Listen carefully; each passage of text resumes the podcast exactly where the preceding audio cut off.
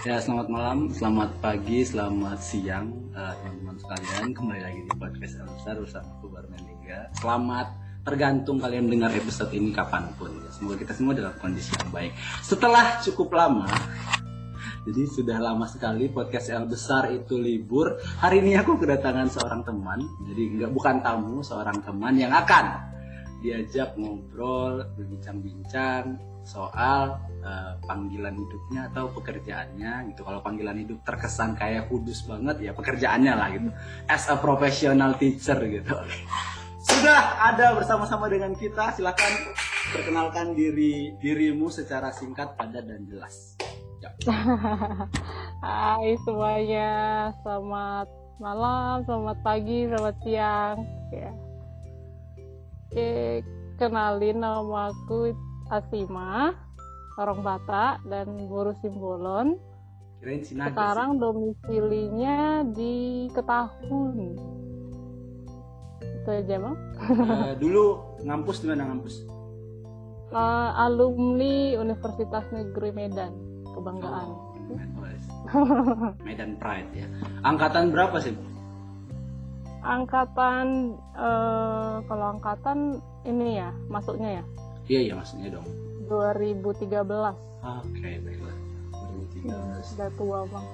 Ya aku 2011 gimana kalau anda saja tua bagaimana saya? Hey tolong jangan bawa tolong jangan bawa-bawa itu ya ke ranah ini. Iya uh, sama tua berarti ya. Anak keberapa sih? Anak kebetulan anak kedua. Dari? Dari enam keluarga besar. Agak, agak banyak ya, agak banyak. Agak banyak orangnya dan agak banyak bebannya itu gitu. Anak kedua kan masih ya gitulah masih kesenggol lah tanggung jawab tanggung jawab yang tidak tertulis tapi pasti harus. Gitu. Mm -mm, benar banget bun. Uh, yang paling tua yang paling tua sekarang di mana? Uh, yang paling tua perempuan di Jakarta. Udah sudah menikah? Belum belum ada yang menikah syukurnya yang paling kecil berapa? Uh, kelas berapa? paling kecil sekarang kelas 1 SMA oh, di juga Pangururan ya.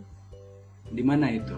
By the way karena aku bukan orang Batak yang pure ya. jadi di mana? Pangururan itu. Mana tahu ada pendengar yang kayak aku. Pangururan itu di Samosir bang dan Toba. Ah baiklah. Aku anak kelima anak kelima dari lima jadi sebenarnya kita beda-beda tipis lah cuman bedanya aku paling kecil yang tidak ada tanggung jawab, yang begitu begituan, bantu adik dan lalala dan lalala. Oke, okay, uh, uh, Asima itu kalau bahasa Bata artinya kasihan lah. Eh gimana? Ini sih apa sih Asima? Iya. Asima Roham gitu kan? Kasihan. Ah, benar. Kenapa Asima ya? Apa-apa filosofinya gitu mama bapak ngasih Asima? Jadi uh, uh, bapak itu kan ada tiga bersaudara laki-laki. Yes Nah, kebetulan bapak itu anak yang paling kecil, terus anak yang pertama itu belum dikasih keturunan. Okay. Jadi pas aku lahir, kayak itulah doanya, semoga segera menyusul seperti itu.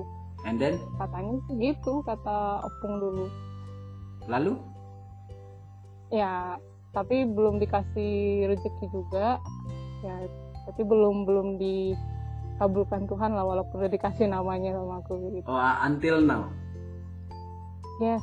Ah, baiklah. Ya semoga uh, abangnya Tapi itulah asing. awalnya katanya sih itu biar ada doanya katanya. Kayak kalau ada kan yang dia namanya Roma itu katanya kan biar hmm. dapat itu gitu kan. Ada juga ah. dia beberapa dapat itu ada juga dia nggak dapat juga memang belum dikasih Tuhan gitu. agak kuat juga ya brotherhood uh, bapak bapak bapakmu gitu sampai dedikasi gitu nama anaknya untuk mendoakan gitu ya mendoakan abangnya ya.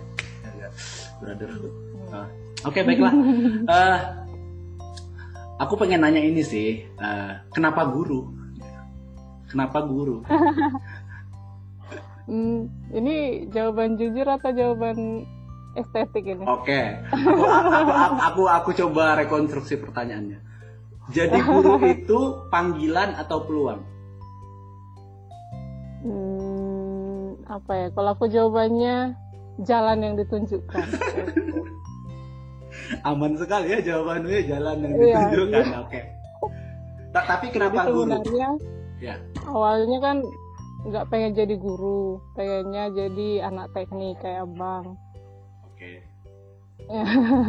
Jauh tapi ya. ternyata tapi ternyata nggak lulus Ah, so sebenarnya FKIP itu bukan jurusan yang bener-bener kau pengen waktu itu. iya misalnya pengen juga tapi nomor nomor sekian nomor dua kayak gitu nomor Oh, satunya pengen jadi anak teknik FKIP apa sih? Pendidikan fisika bang Oh, tapi fisika. sekarang ngajar IPA Oh iyalah. Eh, eh kau ngajar SD SMP? karena iya ngajar SMP Hmm. Oke. Berarti awalnya pengen masuk teknik.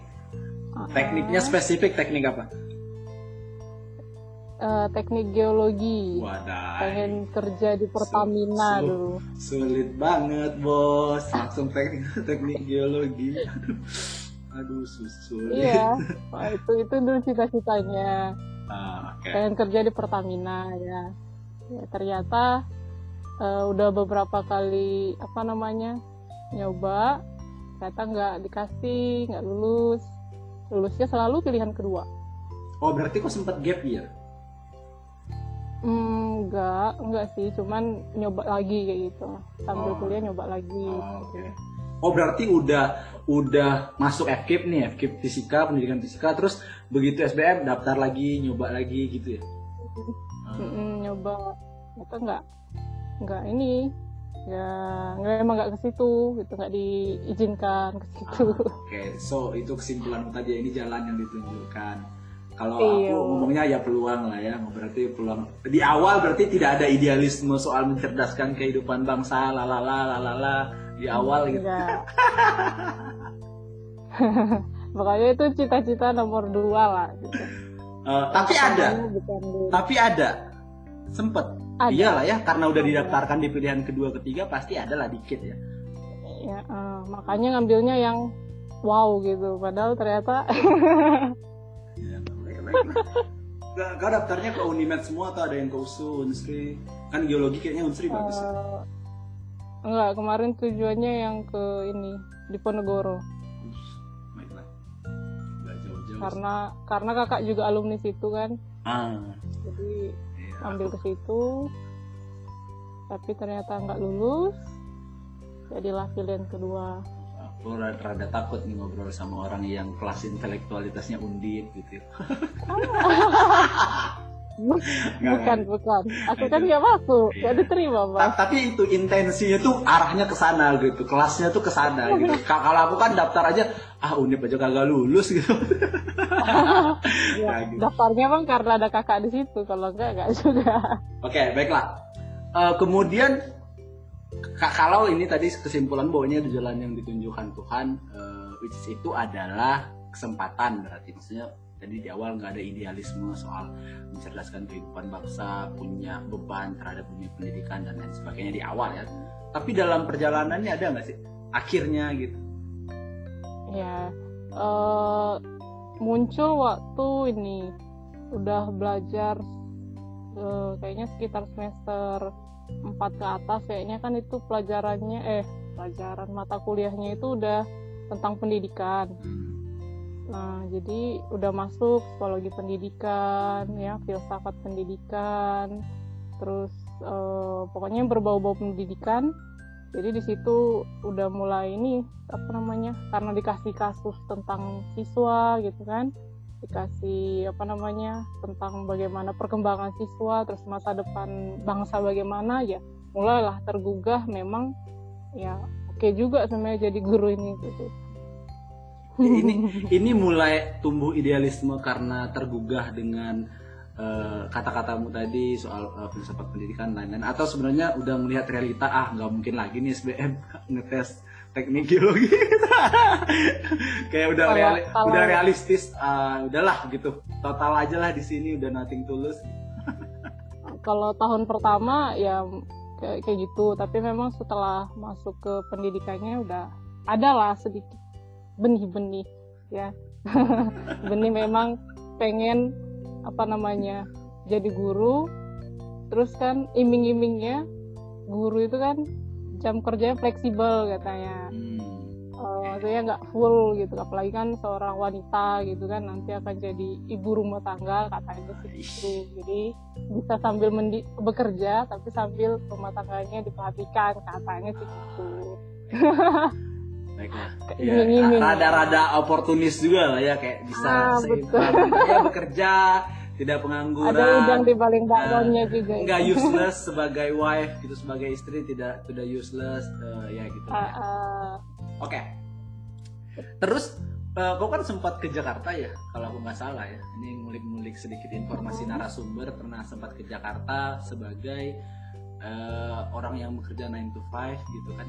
Masuk jam 9 pulang jam 5 iya nggak sih? Kau dulu di sempat di bank atau di mana? Mm-mm. Iya di bank. Hmm, sebenarnya Jakarta itu juga ngajar. Oh ngajar. Tapi sempat juga jadi admin jadi di bank. oh oke baiklah. Berapa lama di Jakarta? Ngajar eh 2017 September 2017 sampai akhir 2018 berarti satu tahun tiga bulan ya? Tahun lebih juga udah dapat THR lah ya udah Gitu. kalau kalau belum setahun kan biasanya proporsional hitungannya kan? Gaji sebulan bagi 12 kali berapa bulan kerja gitu. iya. Dulu aku sebelum jadi sebelum jadi staff juga sempat kerja di bank. Begitulah. A- akhirnya memilih pulang lagi. Ah di di Jakarta perusahaan apa Sim?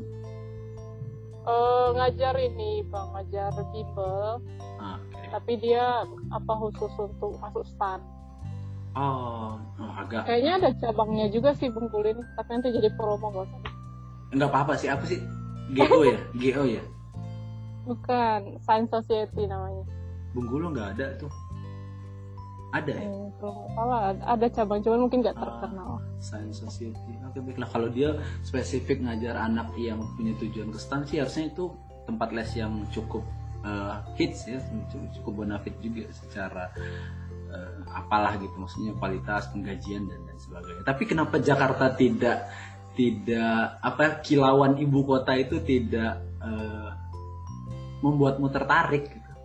Maksudnya agak ini ya ini fenomenanya banyak banget sebenarnya anak-anak eh, daerah atau anak yang ke Jakarta and then waduh ini kayak ketemu dunia yang baru gitu kayak ketemu kebiasaan-kebiasaan apalagi kalau udah main ke Jaksel, Kemang dan lain sebagainya kayaknya tidak mau pulang lagi. Dan apa yang terjadi pada Asima masa itu gitu sampai akhirnya eh, di Jaksel atau kilauan ibu kota itu tidak menarik sampai kenapa kenapa?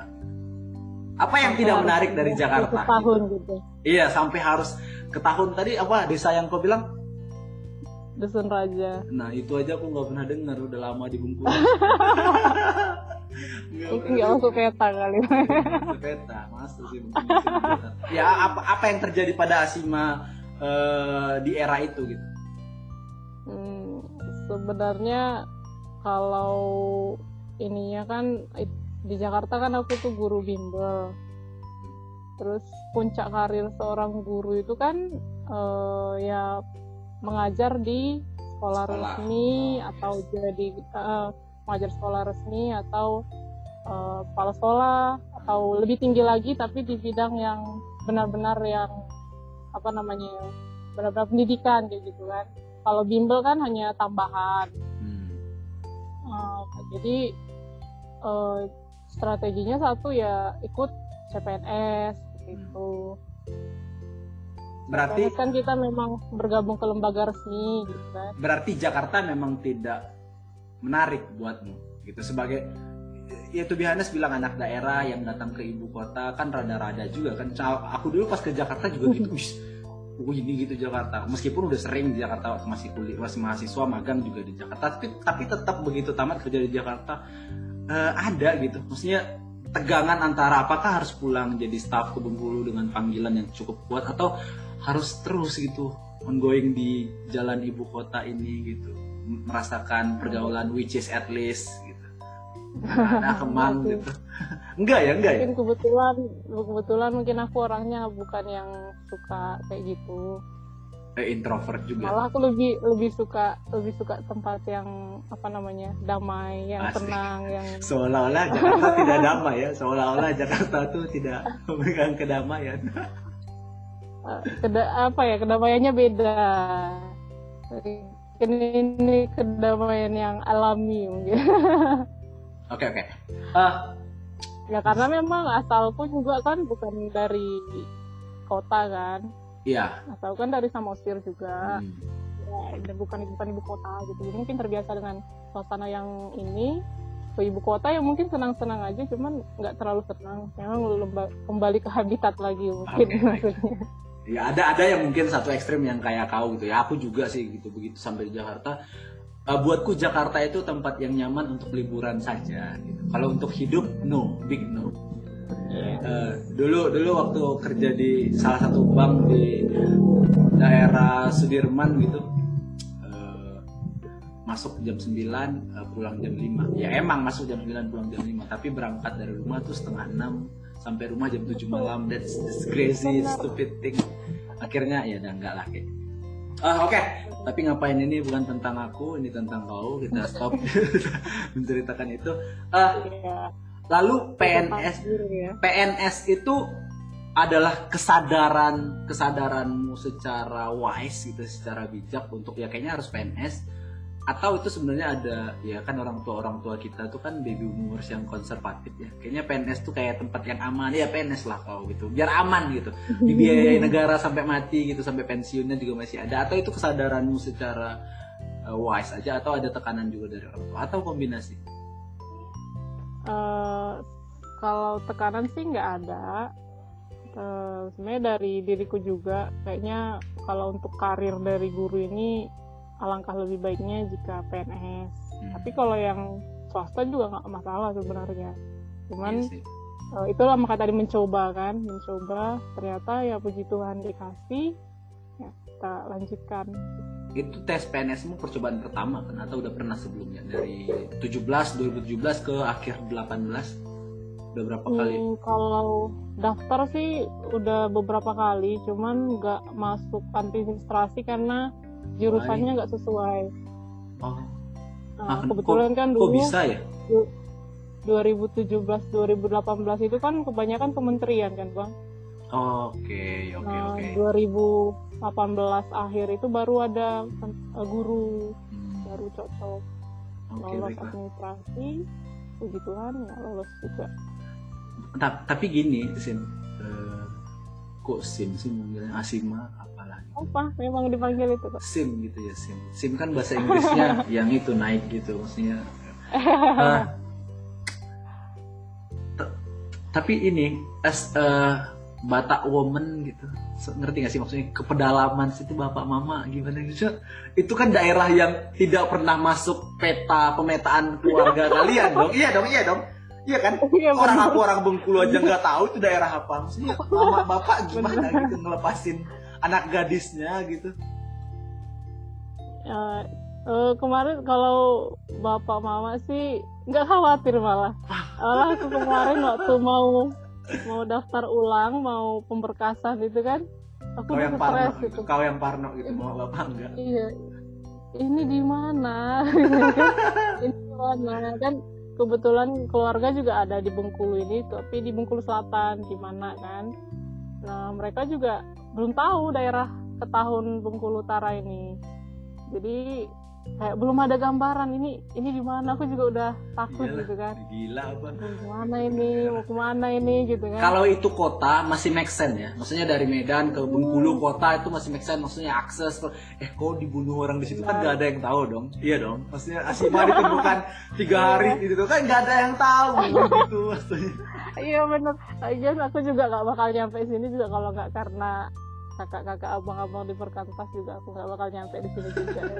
Itu thank you. Sebelumnya waktu itu ya waktu itu ya Rosmin bilang "E, ada satu alumni dari Medan mau ke mau jadi udah lulus PNS di Bengkulu. Wah kami senang dong wah kan ada alumni. Tapi ke Ketahun.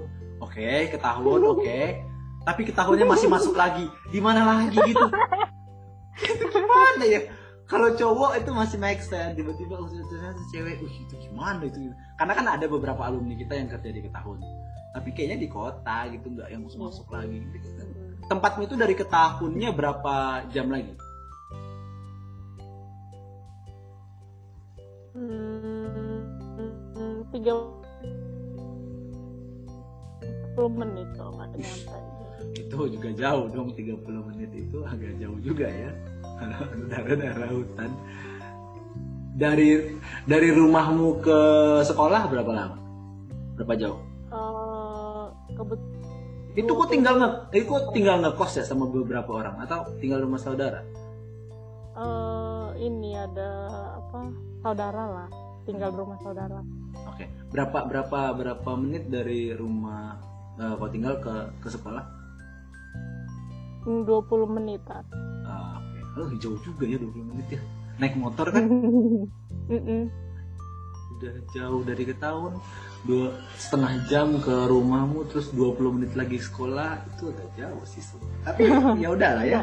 Nggak, sebenarnya eh, kalau dari ke tahunnya itu 10 menit ke tempatku tinggal. Nah oh itu dalam 20 lagi menit 20 lagi, menit lagi. Oh, gitu. Oke kirain udah 20 menit berarti itu aduh nggak tahu jauh juga itu Eh, sebagai seorang perempuan yang tidak tahu Bengkulu tiba-tiba langsung ke Ketahun wah apa aja kayaknya Ketahun tuh paling jauh ya Ketahun ya kayaknya kalau masuk-masuk Ya.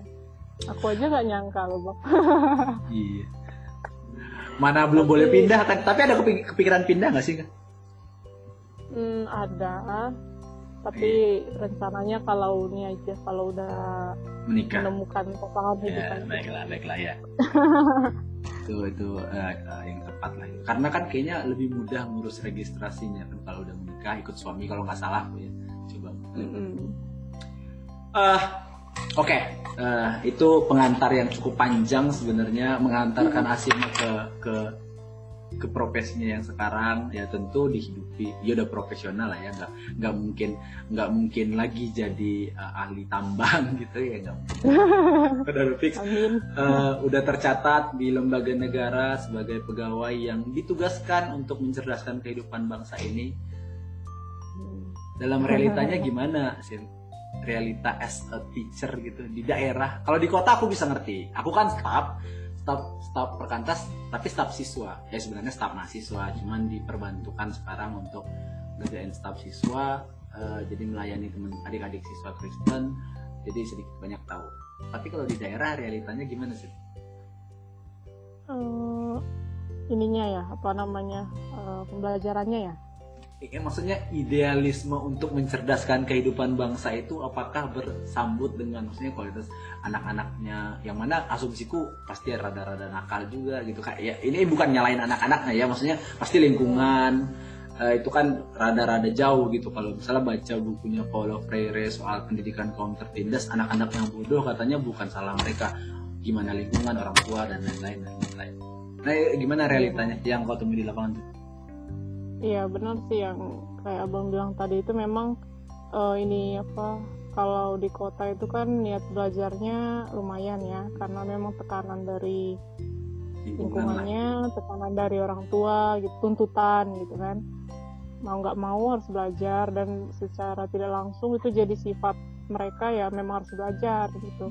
Tapi kalau di daerah ini ya memang harus gurunya yang nyari. Jadi eh, murid-muridnya itu bu, belajar itu bukan nomor satu gitu. Jadi dia itu karena memang disuruh orang tua sekolah dia sekolah. Tapi dia ke sekolah tujuannya bukan belajar yang penting hadir aja gitu. Jadi niat belajarnya itu belum ada. Karena memang motivasi dari orang tuanya juga kurang motivasi dari dirinya juga kurang. Karena dia lihat orang tuanya juga dulu eh, mungkin karena apa keterbatasan eh, segala sesuatunya jadi nggak sekolah jadi orang tuanya juga nggak tahu mau ngarahin anaknya itu mau gimana kalau di sekolah. Yang penting belajar sekolah gitu. Jadi anaknya juga kadang misalkan gini kalau di, di SD misal gitu kan eh, ada pelajaran perkalian. Tapi mau nanya orang tuanya juga ternyata orang tuanya nggak tahu perkalian kayak gitu. Jadi nggak ada pendukung Eh, mau dikasih les juga orang tuanya juga nggak ngerti apa sih les itu ataupun uh, jaraknya pun jauh kayak gitu. Jadi sebenarnya anak-anaknya kalau dilihat sih pintar kalau memang uh, diasah dari awal ya semua kayak gitu ya. Pokoknya semua anak itu pasti pintar kalau memang dari awal udah di ini kan diasah. Tapi tadi memang karena kurang dari kecilnya kurang dibiasakan namanya belajar jadi kami ketemu di SMP juga ya kayak gitu jadinya jadi nggak benar-benar kurang lah niat belajarnya gitu apa ya yang mengantarkan mereka ke SMP juga prosesnya enggak ideal lah gitu ya maksudnya mungkin di SD mereka yeah. juga enggak tiba-tiba ketemulah uh, orang-orang yang ngajar misalnya secara profesional okay. mm -mm. uh, terus ini sim hmm, hal apa yang mengejutkan setelah tiba di Ketahun sebagai pengajar yang kok bisa gitu? Terus tiba-tiba di luar nalar terjadi entah itu sifat orang-orangnya atau kejadian-kejadian yang enggak terbayang sebagai dalam kepalamu sebagai seorang yang terdidik tercerahkan gitu. Apa ya? Sebenarnya ada banyak cuman apa yang paling ini ya? Yang the most lah the most, the most. uh, pertama sih aku nggak tahu sih kalau budaya di provinsi Bengkulu ini cuman uh, apa namanya? Anak-anaknya itu nggak pakai sepatu di kelas. Aku nggak tahu itu, itu masuk masuk ke apa memang aku yang terlalu berlebihan atau memang uh, aku yang nggak pernah ngelihat gitu kan? Pokoknya dia di sekolah itu nggak pakai sepatu jadi dia mondar mandir sana kemari itu nggak pakai sepatu. Sepatunya disimpan gitu. Hmm. ya aku agak kaget juga kan. Uh, apa memang karena aku nggak pernah ngelihat yang kayak gitu ya misalnya aku memang yang beda sendiri gitu kan apa memang kebiasaannya di situ? Padahal kalau dari segi apa namanya perjalanan sebenarnya bukan tanah gitu aspal masih aspal bagus. Jadi kalau sepatunya pun nggak bakal kotor gitu kan. Kalau memang mau menjaga kebersihan sekolahnya. Terus mereka juga rata-rata bawa sepeda motor gitu. Nah jadi itu sebenarnya kagetnya yang pertama rata-rata nggak pakai sepatu. Paling mungkin dari 16 orang cuma satu yang pakai. Itu kayak hmm. jadi shock moment juga ya wah tiba-tiba semua lepas sepatu terus lari-larian iya. gitu kayak. Iya. Terus uh, apa namanya? Uh, mereka juga uh, ini apa ngasih salam.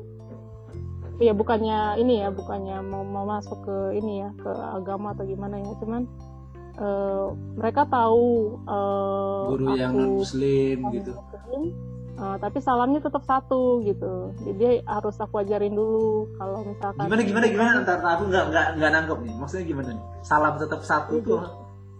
Salamnya ya tetap yang untuk agama muslim. Oh, kayak uh, assalamualaikum gitu. Uh, uh, gitu. Yang kau harapkan apa? Kayak selamat pagi atau kau nggak mungkin bilang yeah. bilang salam dong? Iya benar, selamat pagi umum, yang umum kan Nah, jadi makanya aku jelasin lagi karena ibu itu non muslim, jadi salamnya nanti nanti nggak ibu balas salamnya karena ibu nggak tahu apa yang mau dibalas gitu kan. Jadi di, uh, salamnya pakai selamat pagi, siang atau sore aja. berarti kan berarti ada meskipun sebenarnya kalau kalau kau balas waalaikumsalam juga nggak apa-apa sih gitu. Karena kan orang iya, Kristen di Arab juga jawabnya pakai itu kayaknya gitu iya, iya benar sih. Cuman uh, pengennya kayak berarti uh, berarti kan di apa pelajaran toleransinya kan berarti yes, yes, yes, yes. ini dia dia belum ada inisiatif gitu kan untuk apa namanya menyesuaikan dengan tempat dan keadaan kayak gitu mungkin karena kau juga minoritas banget lah ya gitu sendiri gitu Maksudnya mm -hmm. tidak terbiasa mereka tiba-tiba oh ada guru yang non muslim gitu mungkin guru-guru yang lain pakai jilbab uh, kau yeah. enggak gitu tiba-tiba terus uh, guru-guru yang rese ada gak sih? Maksudnya uh, ya nggak tahu lah ya. Oh, puji Tuhan sih kalau rekan-rekan itu baik semua. Ini ini bukan peres kan, bukan peres karena akan dia. Siapa tahu kan ini demi menjaga nama baik sekolah gitu. Nah, enggak. Kalau sebenarnya kalau dari uh, rekan-rekan guru dan uh, anak-anak muridnya itu sebenarnya semua baik-baik cuman mereka karena belum pernah aja mungkin uh, dapat gurunya itu non muslim gitu kan uh, jadi untuk rekan-rekan gurunya memang bantu sih. Jadi mereka itu awal-awal itu langsung ngasih tahu nanti nggak usah takut kalau mau marah di kelas untuk kebaikan mereka nggak masalah nggak usah takut karena ini demi kebaikan mereka. Jadi kita udah di decking gitu dari uh, sebelum masuk kelas sudah dikasih apa namanya kasih arahan nggak usah takut kalau mau marah kalau dia salah dimarahin nggak apa-apa nggak usah takut gitu. Nanti uh, kami bantu dari sini gitu. Jadi memang udah dikasih dukungan dari kepala sekolah dari rekan-rekan guru yang tinggal di daerah itu sama rekan-rekan juga yang sesama masih baru juga kan. Kemarin kami ada tiga orang di situ baru. Ya saling inilah komunikasi. Dan nggak e, puji Tuhan nggak ada sih satu sama lain yang menjatuhkan malah saling membantu cerita-cerita anaknya itu gimana e, terus apa namanya e, apa kebiasaannya gimana terus kadang anak nanya satu anak itu kan nanti dia ceri, e, guru yang tinggal di situ nanti ceritain oh memang di keluarganya seperti ini jadi sharing-sharing Oke, oke, sharing-sharing oke. Nah, apa tuh kolamnya berarti kolam yang sehat lah ya untuk oh satu anak Iya. kita kita ngurusnya bersama-sama gitu di di kau kemarin Iya, gimana benar. case-nya ah Mm-mm. ini ada ada judul lagu eh bukan bukan judul sih ada lirik lagu yang ditulis Iwan Fals itu judulnya kan Umar Bakri ya. Bilang gini di satu lainnya jadi guru jujur berbakti itu memang makan hati itu bener nggak sih? Di di era ini gitu. Nggak tahu kalau di dulu sih aku yakin gitu. Itu, itu pasti terjadi it's gonna be happen. Tapi kalau di eramu sebagai guru itu masih terjadi nggak? Sih jadi guru jujur berbakti emang makan hati? Aku nggak tahu apakah itu konteksnya eh, guru honorer kah? Atau itu terjadi juga di eh, orang-orang yang kayak kau gitu udah PNS gitu. Atau gimana menurutmu? Hmm, jujur dan berbakti ya. Agak-agak berat konsep jujur berbakti iya. Eh, eh, apa ya? Kan sebenarnya ini kan terbagi. Jujurnya di mana berbaktinya di mana. Itu masih ini. Wah, gimana itu bisa Kalau- dibagi lagi? Eh enggak maksudnya gini. Eh, bukan rahasia umum lagi ya. Kadang kan jujurnya di di mana? Apa di penilaian. Oke oke. Berbaktinya apa? Apa berbaktinya itu apa?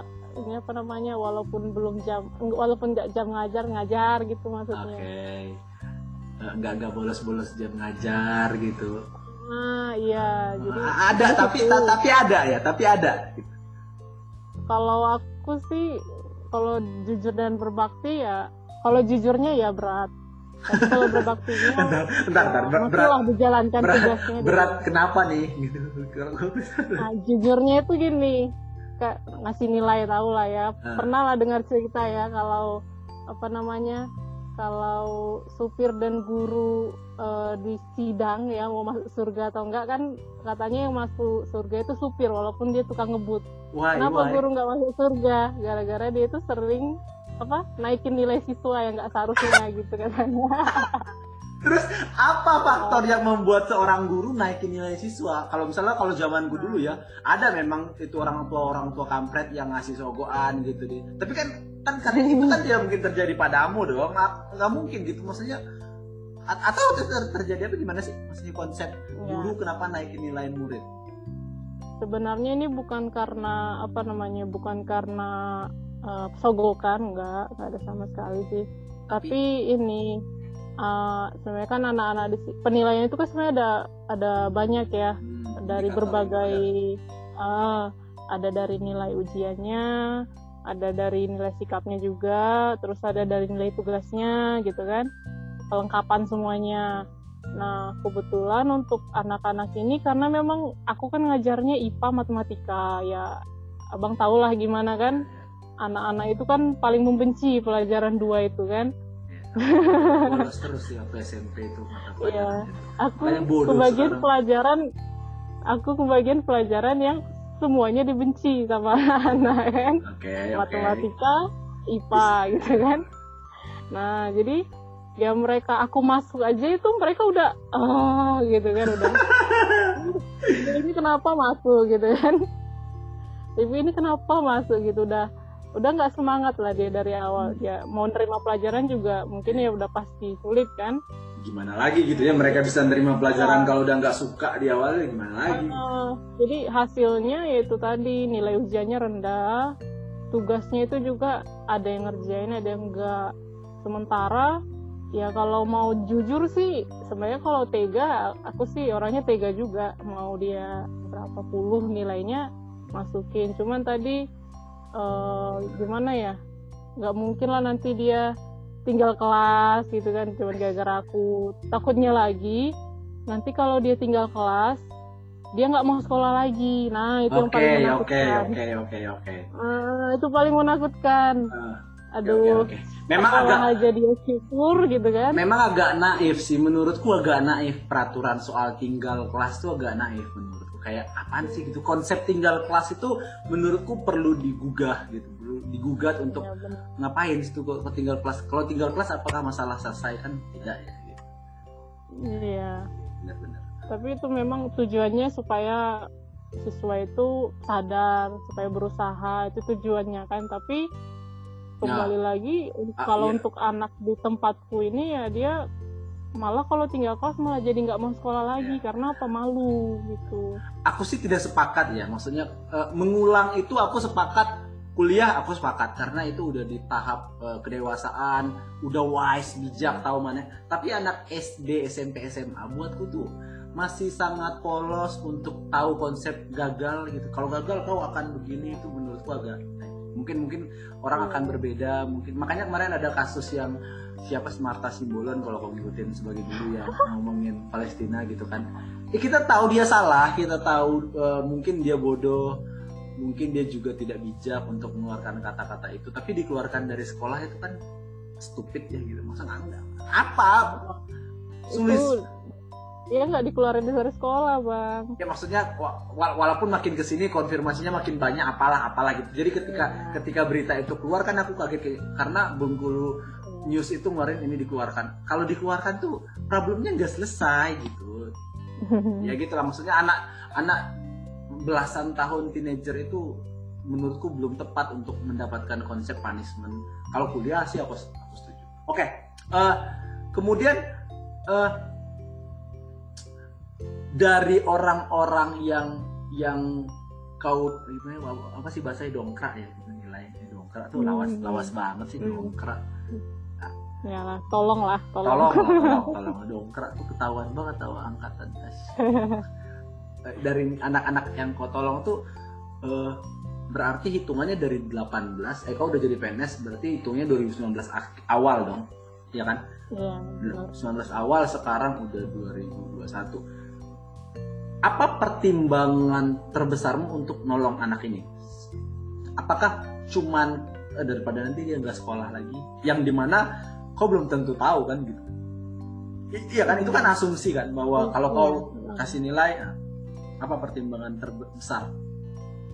Eh, pertama sih kalau memang anaknya itu punya attitude yang baik Hmm, ya hmm, sifat yes. yang masih bisa ditempah Hmm, masih peduli gitu kan? Karena kadang ada anak-anak itu yang memang dia kurang IQ-nya tapi ada usahanya gitu kan nah kalau itu sih aku masih ya, berharap lah ya semoga nanti nilai itu mendukung dia.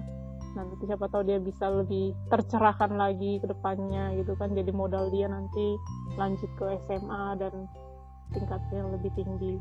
Tapi kalau anaknya udah benar-benar bebal gitu kan udah sampai dibina wali kelas sampai panggil orang tua sampai eh, udah sampai inilah udah keluar semua surat udah nggak habis pikir lagi nggak nggak ada perubahan lagi ya yang nilainya lah yang apa adanya lah aku kasih. Tetap, tetap bertingkah gitu kan udah ditolong. Iya heeh. ah. Karena kan memang nggak dewasa sih dia dia memang masih anak-anak cuman kan harus ada kesadaran sedikit lah sedikit aja nggak usah banyak-banyak lagi kalau udah ditolerir gitu ya. Maksudnya kalau ini kalau anak bodoh karena diabaikan itu kan soal lain. Tapi kalau dia bodoh kemudian kita coba bimbing coba bina dia juga eh, agak susah yang di mana tentu kita nggak nyalain anaknya. Aku sih tidak pernah sepakat. Hmm. mungkin dia dibangun oleh konstruksi keluarga parenting yang kita nggak tahu lah. Iya. And then pandemic happen. Apa yang terjadi di tahun kita kan nggak tahu nih ya dong maksudnya kalau di kota kami tahu anak-anak sekolah online Eh, ada satu alumni yang kami datangi waktu pandemi awal-awal dia guru daerah Benteng. Benteng itu ke kota just 20 minutes 30 gitu jadi nggak terlalu jauh dan itu pun kesulitan karena soal uh, gawai uh, smartphone signal dan lain sebagainya. Nah what, what happened in school? Hmm, ya di sini sama kesulitan. Pengen sih kayak di tempat-tempat lain gitu kan ada dia pakai Zoom, pakai Google Meet atau biar anak-anaknya juga melek iptek kan. Eh, tapi ya itu tadi anak-anaknya ternyata masih gaptek ya. Bahkan melihat laptop pun dia mungkin mungkin sesekali seumur hidupnya, ya kan? teknologi macam apa ini Oh. gitu kan apa ini kata gimana cara mencetnya gitu kan ini kalau dipencet nanti meledak enggak gitu. nggak segitunya kita terlalu underestimate ya orang-orang daerah Iya jadi eh, eh, ya syukurnya kalau di bagian sosmed mereka masih oke lah gitu kan jadi pemanfaatannya cuman dari WA aja Hmm. Jadi itu memang masih kurang sih memang inilah kewalahan lah. Aku juga cuma aku guru kewalahan apalagi muridnya kan. Jadi kadang eh, nge-share materi kasih latihan yang sesuai materinya tadi terus dikumpul. Itu jadi metodenya. Tapi eh, ya syukurnya karena kita ini di dusun jadi puji Tuhan covidnya masih jauh dari dusun. Iya, iya. itu itu yang jadi lupa. kita eh, jadi kita akhir-akhir ini tatap muka Hmm. tapi tetap dengan protokol kesehatan ketat ya cuci tangan jaga jarak dan wajib pakai masker. Itu wajib. Kalau enggak nggak boleh masuk kelas nggak boleh masuk sekolah. Tapi waktu eh, awal awal pandemik itu bulan 3 2020 ya kalau nggak salah itu benar-benar sekolah stop.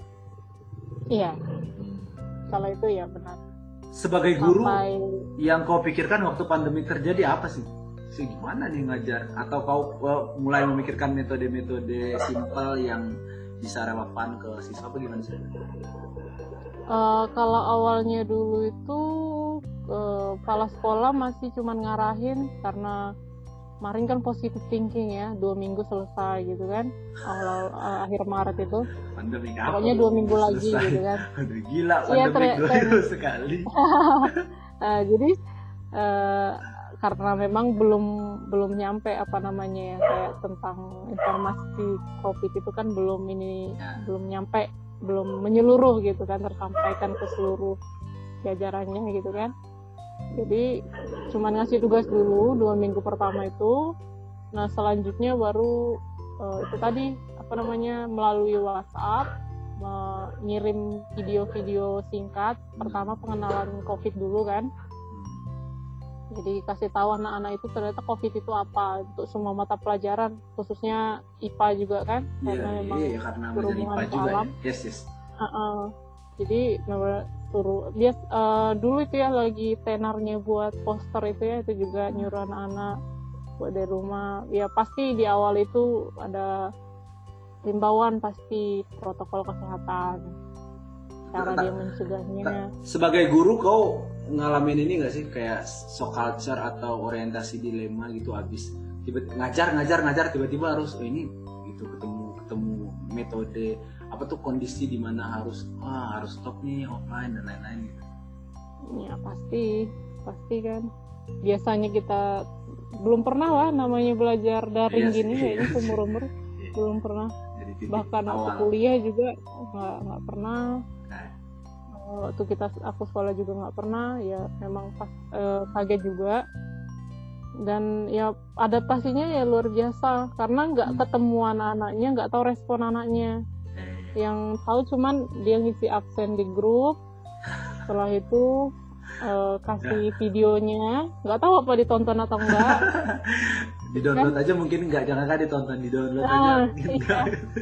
terus awal-awalnya itu kan anak-anaknya juga belum semua punya handphone kan. Hmm. nah mencari anak-anak yang nggak punya handphone itu juga lumayan sulit. Ah, Oke, ada ada momen di mana kau harus mendatangi siswa nggak sih? Eh, kalau mendatangi kemarin nggak berani karena memang Ah. kan posisinya aku juga dari daerah yang ramai. Hmm. takutnya nanti malah aku sendiri nyebar yang bawa. gitu. Oh, oke baik. Ah, jadi belum. Tapi minta bantuan guru yang dari daerah itu di desa itu sama ah, teman-temannya. Itu cara nyarinya. Jadi kalau dia mm, ini paling aku minta nomornya aku telepon pribadi ada itu pakai ya. telepon biasa gitu. A- aku aku kan staf siswa juga ya jadi ngurusin soal kakak KTB dan lain sebagainya. Itu aja pusing gitu maksudnya gimana nih bisa PA yang memang butuh critical thinking konsentrasi dan tiba-tiba harus online. Terus makanya kadang-kadang tidak bisa membayangkan guru-guru yang oke di kota masih masih bisa diupayakan dan lain sebagainya. Tapi kalau di daerah gitu gimana ya? Eh, Hmm, tapi sebenarnya sulit juga. Teman-teman yang guru di kota itu juga ngeluh.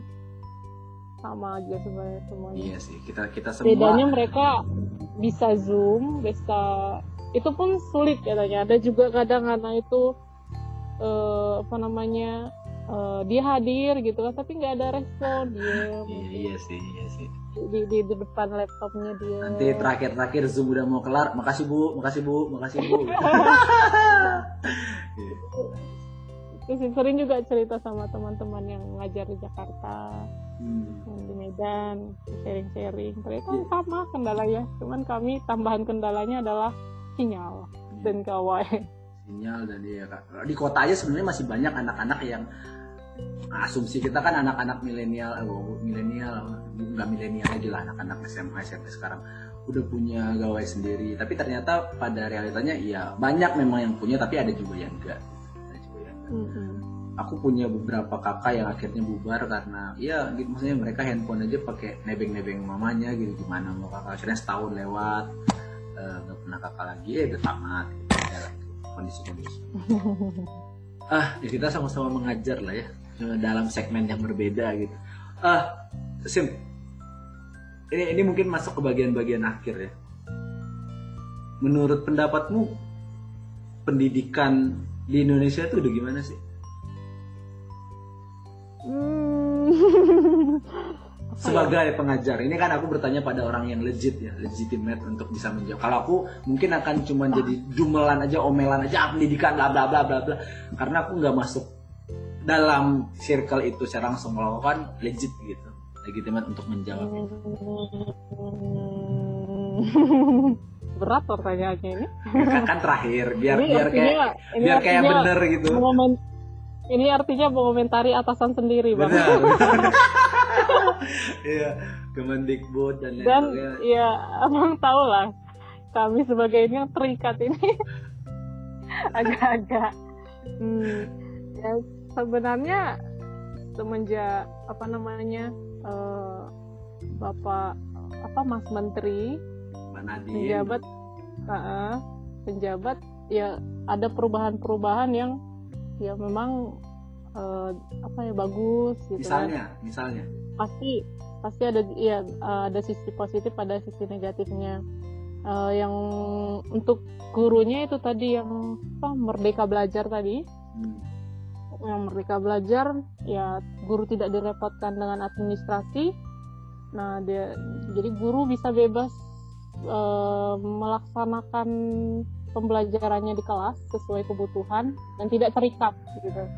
Jadi nggak harus banyak-banyak uh, panjang-panjang RPP-nya Hmm. yang penting ambil metode atau eh, metode pelajaran atau model pembelajaran yang sesuai pelajarannya. Jadi gu- guru bebas berkreasi gitu kan meskipun Nah, sebenarnya meskipun sebenarnya kayak eh, konsepnya Pak Nadim itu merdeka belajar tuh kayak balik lagi ke dasar lagi kan. Itu kalau nggak salah yang yang mengkonsepnya kan Ki Hajar Dewantara ya gitu yang ngomongin merdeka belajar dari s- semua kelas tuh bebas untuk belajar anak petani anak pejabat dan lain eh, dia balik lagi ke dasar. Oke next next.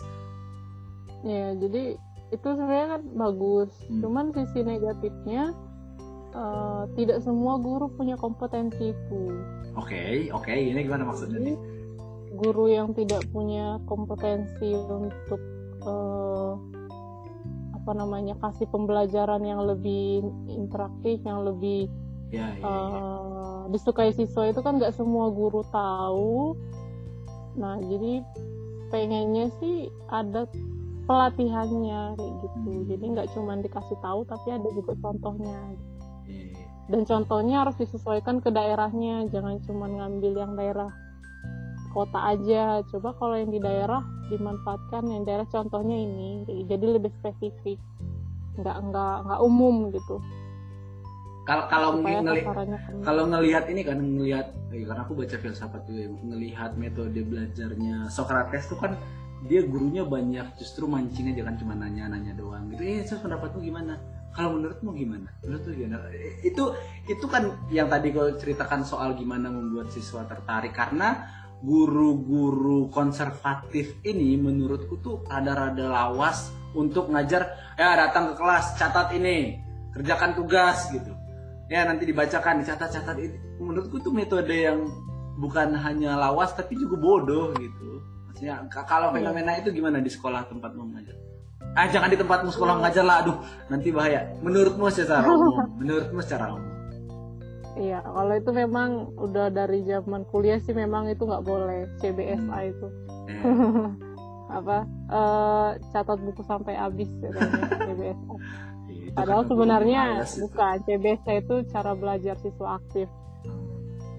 Nah, jadi sebenarnya eh, guru-guru tahu itu nggak Hmm. bisa catat buku sampai habis itu enggak cuman why mereka melakukan itu atau ini Oh, ini perspektif baru lagi. nih menurutku Iya kembali lagi dia ngelihat muridnya itu kalau nggak ada catatan dia nggak bakal apa namanya nggak punya bahan lagi di rumah gitu.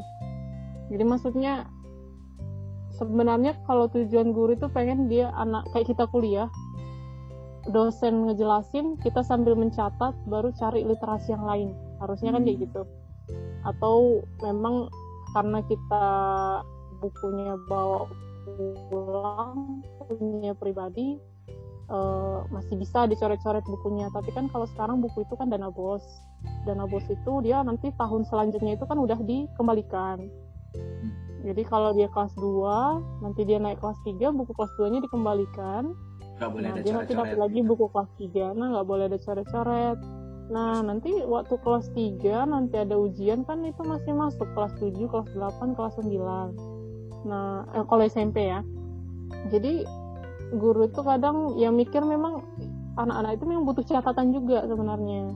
Untuk nanti dia kelas 7 dan kelas 8 nya di kelas 9 terus waktu ujian juga dia punya bahan juga bacaan yang ad- nggak ada juga di dalam buku buku catatan eh buku sum- sumber buku, buku pelajaran yang dia punya itu gitu. Hmm. karena kan sebenarnya an- sekarang itu kan kalau zaman dulu aku itu masih senang beli buku ke Gramet beli apa gitu kan.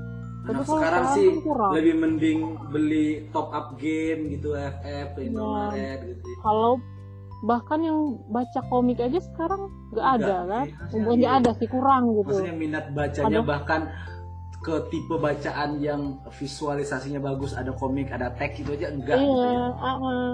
bahkan novel aja pun mereka kadang nggak mau baca padahal dia zaman zaman kita dulu kan bang komik novel itu kan terkenal kan Eh, jadi Sampai sebenarnya jadi jadi sebenarnya apa yang dilakukan guru-guru khususnya katakan kon- konteks di daerah itu bukan tanpa alasan juga ya gitu karena iya Oke, oke, kita bisa berdiskusi dalam satu-satu pertemuan. Tapi dia tetap Hmm. butuh materi yang kelak akan dipakainya ujian kelas 3 dan pemerintah benar. tidak menyediakan itu gitu. Maksudnya itu Iya. itu bentuknya buku yang harus dipinjamkan terus kemudian nanti dipulangkan di mana itu agak-agak bodoh juga misalnya konsep itu.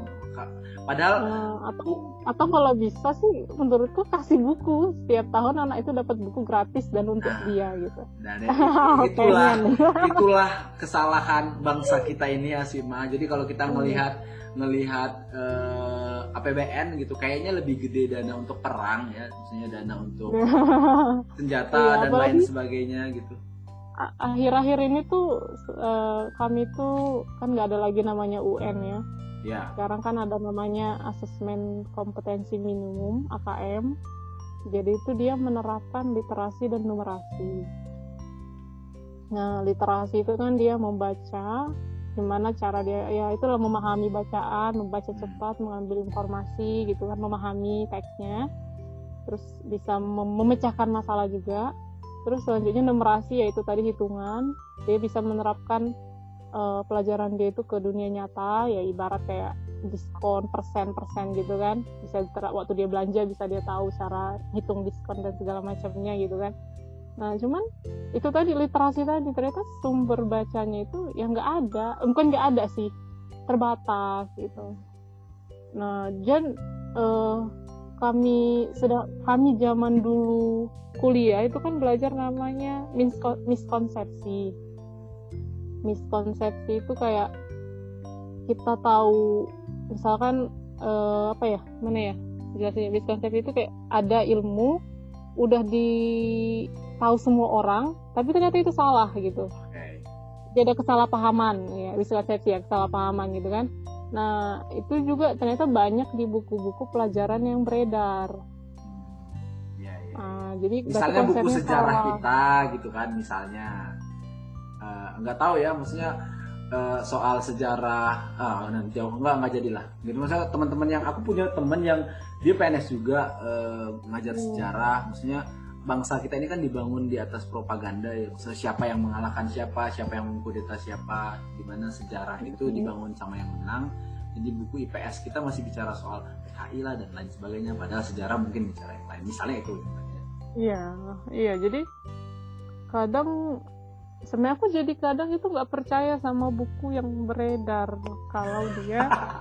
Ah, iya, jadi nggak nggak percaya. kalau gitu guru kan. udah nggak percaya gimana lagi ya gitu Iya, karena kadang ada beberapa dia yang informasinya yang memang eh, salah gitu. Hmm. Terus kadang juga eh, apa namanya salah ketik, atau salah angka, salah hitung gitu. Nah, jadi itu sih tadi memang kalau dia kalau menurutku sih ya kalau nuntutnya literasi coba lah eh, pengennya dibantu juga gimana cara meningkatkan literasinya. Jangan cuman gurunya ditekan muridnya ditekan eh ditekan tapi ternyata apa namanya sarananya kurang gitu. Ka- kalau tapi udah ya yakin sih aku pasti udah ada si gebrakan-gebrakan cuman mungkin belum nyampe kalau di kota masih bisa lah ya dengan e-book, PDF dan lain sebagainya gitu. Cuma kalau di daerah gimana gitu anak-anak. Sebenarnya buku cetak pun kayaknya eranya akan berakhir cepat atau lambat gitu melihat melihat teknologi ini. Maksudnya buku-buku pemerintah harusnya beli itu eh, hak cipta bukunya kemudian dibagi ke ya kan itu udah nggak pakai supply and demand lagi kan bukan harus cetak kertas dan lain-lain. Itu cuman beli hak ciptanya doang kemudian di share ke siswa-siswa siswa tapi kayaknya belum ke situ. Atau aku yang terlalu pesimis melihat negara ini. Ini aku baca anggaran pembelanjaan negara kita 2021 ya. Pendidikan itu lebih kecil dari perlindungan sosial. Kamu mau tau nggak yang paling gede? Eh, ekonomi masuk akal. Ekonomi masuk akal. Kemudian pelayanan umum. Nah pendidikan itu set- setara sama kayak pertahanan eh, lebih besar sedikit dari kesehatan. Yang mana menurutku itu stupid gitu. Maksudnya kalau pengen bangsa ini maju yang pertama diperbaiki itu pendidikannya justru gitu. Tapi kayaknya pemerintah kita punya ketakutan tersendiri. Eh, ini ini ini asumsiku ya terhadap kalau misalnya ditanya soal pendidikan di Indonesia. Pemimpin-pemimpin kita itu masih cenderung tidak berani mengerjakan sebuah program yang sifatnya dampaknya itu jangka panjang. Di mana kalau dia melakukan itu tentu ada harga yang harus dibayar. Cuma cuma eh, yang dipikirkannya adalah dalam masa jabatannya aja. Jadi makanya program-programnya juga program-program yang gak panjang-panjang banget umurnya 5-10 tahun. Setelah aku nanti menjabat ya urusan pemimpin selanjutnya. Belum punya kepikiran yang visioner. Oh, aku harus lakukan ge- gebrakan, and then ditulis, diputuskan, terus ini akan berdampak mungkin tidak berdampak di 10-20 tahun ini, tapi mungkin akan berdampak 50 tahun lagi. Tapi orang cenderung pemimpin kita cenderung takut untuk mengerjakan sesuatu yang dampaknya akan dirasakan pemimpin lain. Menurut gue. Iya. Jadi kadang tuh kalau kalau apa namanya misal gitu petinggi petinggi itu kan masa kerjanya ya mungkin lima tahunan gitu kan nanti ganti lagi udah beda lagi kebijakan lagi ya, dampaknya itu tadi ke guru tadi ya guru Ya. nanti ya nanti kalau udah habis udah nggak kayak gini lagi kok gitu jadi Hmm. tunggu aja gitu jadinya efek jadi Iya. kayak guru itu ya terus mengalami perubahan-perubahan jadi nggak konsisten ya gurunya juga pasti ada kejenuhan lah Iya. ya walaupun memang kan dikerjain cuman tadi karena beda pemimpin beda beda sistem beda gitu ya. aturan Nah. beda sistem. Ya nanti ganti lagi ya berubah lagi. Jadi yang harusnya dia udah mahir harus mulai lagi Ya, dari nol lagi. yes yes. Itu persoalan persoalan pendidikan kita ternyata. Eh jangankan ganti presiden ya menteri kita aja reshuffle terus ya gimana gitu maksudnya. Tau gak sih presiden oke lima kalau dia beruntung kayak Jokowi se- 10 tahun gitu dua periode. Tapi dalam 10 tahun ini hitung aja udah berapa kali reshuffle menteri kita. Dengan semua gagasan-gagasan baru harus ini harus ini terus akhirnya guru. Makanya makin ke sini ya aku tuh ngelihat fenomena eh, guru kasar sama murid atau murid melawan sama guru tuh aku mencoba memahami kayaknya kayaknya nggak bisa nih dimarahin semata-mata muridnya. Nggak bisa juga dimarahin semata-mata gurunya. Karena ada hal yang lebih mendasar dari problem pendidikan kita yaitu pemimpin-pemimpin tadi. Kalau kalau APBN negara s- ke pendidikan aja Kak. ini ini ngukur ini sih ini cara ngukur apakah gereja punya keterbebanan dalam kaum mudanya. Kalau ada penulis uh, youth pastor namanya Grant Skeldon dia bilang gini gimana cara melihat gereja? Apakah gereja punya beban terhadap pem- pemuridan kaum muda? Lihat aja anggaran pembelajaran gereja. Apakah lebih banyak ke pesta gotilon pesta ini daripada daripada kegiatan pemuda? Kalau lebih banyak pesta-pesta itu berarti gerakan pemuda itu cuma sekadar aja formalitas saja nah kalau ngelihat APBN kita hari ini bagiku bagaimana pemerintah melihat pendidikan juga begitu gitu. Cuman eh benar ekonomi penting tapi kayaknya tidak lebih penting dari pertahanan karena kita tidak sedang berperang ya gitu. Maksudnya alutista yang besar-besar itu kalau dijual kemudian dibelikan buku-buku yang kayak tadi kau sharingkan aku nggak bisa bilang masalah pendidikan selesai tapi setidaknya membantu kan gitu. nggak nggak mungkin selesai juga gitu tiba-tiba tapi setidaknya masih oke eh, thank you Asima untuk ngobrol-ngobrolnya hampir eh, satu jam setengah ya thank you Eh, sebagai penutup pesan-pesanmu untuk teman-teman yang mungkin sedang struggling. Eh, ada yang kayak kau mungkin ya maksudnya masuk ke FKIP itu bukan keinginan tapi makin ke sini makin menjalani. Apa pesan-pesanmu atau ke teman-teman yang saat ini sedang persiapan diri untuk jadi PNS silakan. Eh, kalau untuk yang masih kuliah yang FK nah sebenarnya kalau jurusannya pendidikan nggak harus jadi guru tapi itu tadi apa namanya eh, kenali lagi dirimu itu pengennya apa jadi Oke. jangan karena orang tua jangan karena memang kita butuh saran dari mereka tapi nanti kembali lagi ing- eh, yang menjalani hidup ini gitu ya Iya. menjalani hidup ini ya kita juga gitu. Iya benar. Jadi kalau mau jadi guru eh, sesuai jurusan bagus. Kalau enggak juga nggak masalah. Banyak kok yang jurusan pendidikan nggak jadi guru, ya malah jadi tetap dia lebih keren juga, gitu kan. Jadi nggak tapi dia jadi salah jurusan nggak. kayak, Jadi kayak pa- pacarku itu dia FKIP eh iya dia pendidikan bimbingan konseling kan Eh, kerjanya di kantor juga gitu misalnya di bank di apa gitu ya, jadi nggak nggak apa namanya. Kalau memang jadi guru ya syukur karena sesuai jurusan kan udah belajar jadi nggak belajar dari nol lagi. Tapi kalau memang nggak terpanggil jadi guru ya nggak apa-apa juga. Jangan malu nanti dibilang salah jurusan. Tuh. Yang penting Terus bisa untuk berdiri teman-teman sendiri yang- lah gitu. Iya untuk teman-teman pejuang nipers ya. Untuk pejuang nipers ya. Sneakers, nah jadi eh, ini sih apa eh kasih eh, pengen ngasih tips aja eh yaitu tadi berdoa wajib. Nah, terus pilih jurusan yang pas sesuai ininya. Apa namanya ya, sesuai jurusan yang dipegang. Terus satu lagi rajin-rajin latihan soal. Wajib Oke. itu Itu ya teman-teman sekalian. Jadi eh, tidak ada konsep berdoa berdoa saja and then your problem eh, solving tuh nggak ada. Jadi memang benar kata bahasa Latin yang orait labora itu ya berdoa sambil Betul. bekerja. Gitu. Jadi nggak bisa itu lulus PNS cuma karena berdoa puasa dan lain sebagainya. Belajar belajar anda semua. Hey siapa pun yang mendengar ini. Ah, itu saja teman-teman sekalian. Uh, thank you Asima untuk waktunya satu setengah jam kayaknya uh, kita sudah Uh, semoga siapa pun teman-teman yang mendengarkan episode kali ini mendapatkan banyak insight. Insight. uh, tidak ada konklusi dalam diskusi ini teman-teman. Silahkan ambil apa pun yang baik, eh, yang nggak baik jangan diambil ya. Tadi ngata-ngatain negara ya nggak usah diambil lagi. Di di filter aja lah gitu. Kalian kan udah cukup dewasa untuk tahu yang mana baik dan yang mana benar. Kalau menurut Bang Barmen rada-rada agak lari, harap dimaklumi. Itu saja eh, teman-teman Asima punya Instagram namanya Asima Desi. Hanya Asima Oh. Desi saja. Mana tahu ada yang mau follow, eh, mau berteman meskipun kayaknya tidak aktif ya, maksudnya tidak tidak terlalu aktif gitu.